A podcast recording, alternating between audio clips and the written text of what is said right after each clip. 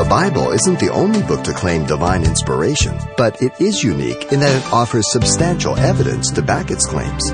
It even goes so far as to challenge us, the readers, to put it to the test. With more, here's Pastor Xavier Reese examining the veracity of its simple truths. The Bible is 100% accurate in all its prophecies. You take a prognosticator such as Jeane Dixon or Nostradamus, whoever you wanna.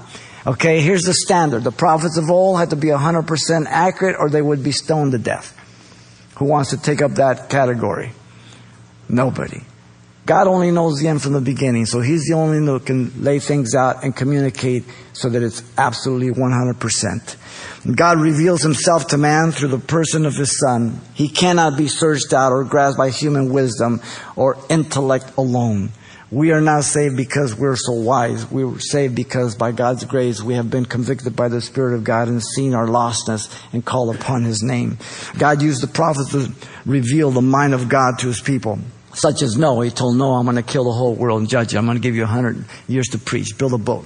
Came to pass. He told Abraham, I'll make you a nation. Made to pass. He told Moses, go to Egypt, get my people. He brought them out. He told Isaiah, Jeremiah, Habakkuk, and the rest of them different things and God brought it to pass.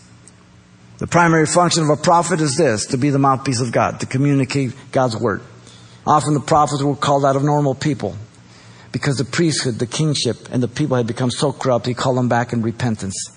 Second function of a prophet is to speak future things. Most people think the primary function is future things. No, it's to be the mouthpiece of God to call people to repentance, to reveal God's mind, His will, His plan. Then secondly, future prophetic events. Amos 3 7 says, Surely the Lord God does nothing unless he reveals the secrets to his servants, the prophets. God never does anything unless he reveals it first. Show me one place where judgment has come that God hasn't warned the people about judgment. Noah's days, Sodom and Gomorrah, and now the second coming. He always warns in advance. Prophets, as John, who spoke, did not speak of their own origin or their own impulse, but as God revealed and communicated to them and enabled them. Listen to what Peter says.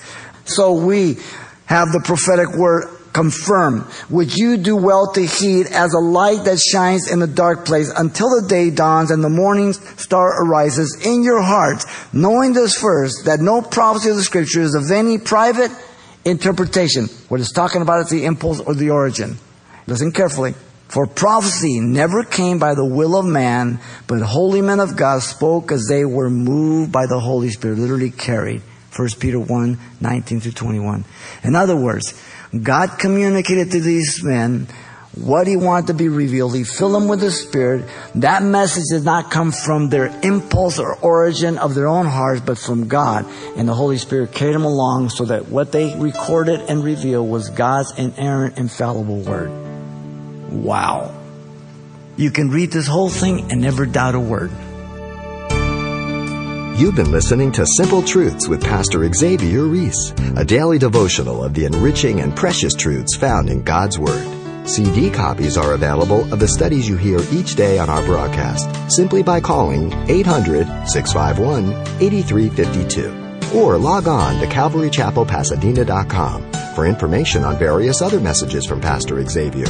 There, you'll also get information on our weekly services, announcements, even hear this program again at the radio listings link.